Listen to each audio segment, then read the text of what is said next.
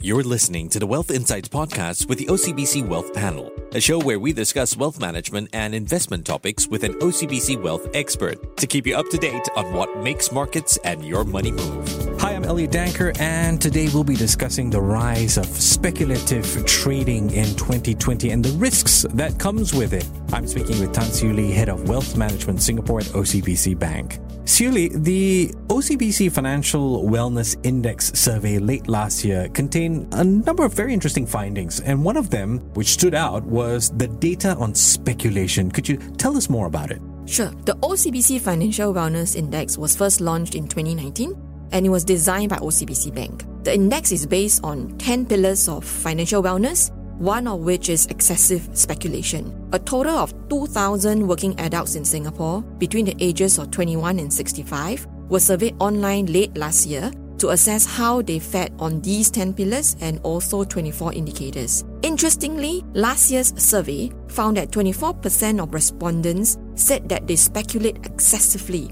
in hope of making quick gains, compared to 17% in 2019 survey. This is worrying because speculation is risky and can cause substantial losses and set you back from achieving your life goals like buying a home, getting married, starting a family, paying for your children's education, and even planning for your retirement. It could also lead to investors missing out on attractive investment opportunities which can provide better medium to long term returns. Remember that investments is not about excitement and making quick gains. It is about growing your funds prudently and systematically and putting in place strategies to manage risk. Why do you think the percentage of survey respondents speculating excessively increased when you compared it to the numbers from 2019? Well, last year was an exceptional year for stock markets. Global stock markets plunged by more than 30% at the start of the year due to the COVID 19 crisis, before staging a phenomenal 68% rally over the next nine months. Speculators saw the huge rally as a chance to make quick gains. After all, rallies like this do not happen often. The ultra low deposit rates and the fear of missing out on potentially lucrative trend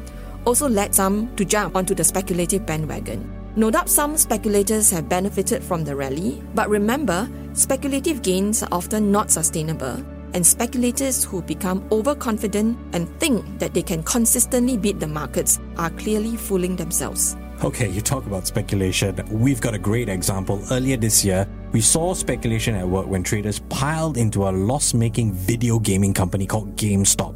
That caused its share price to rise by more than 1,900% at one stage. Bitcoin prices have also skyrocketed. I mean, when we talk about speculative trading, is, is this an acceptable strategy to grow your money?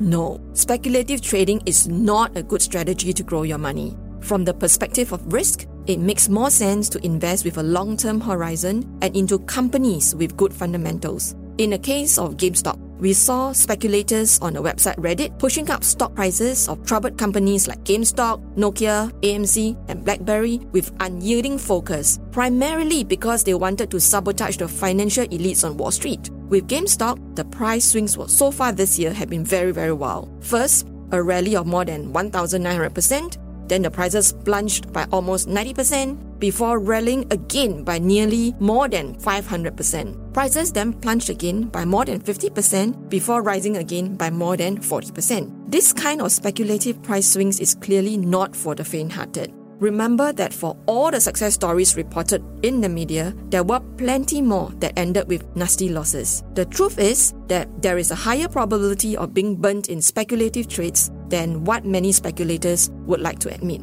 So, in summary, instead of speculating, it is better to invest in markets. It is a more sustainable investment strategy. And of course, always do your homework. Check on the fundamentals. I've been speaking with Tan Siew Lee, Head of Wealth Management Singapore at OCBC Bank. This has been the Wealth Insights podcast with the OCBC Wealth Panel, brought to you by OCBC Premier Banking.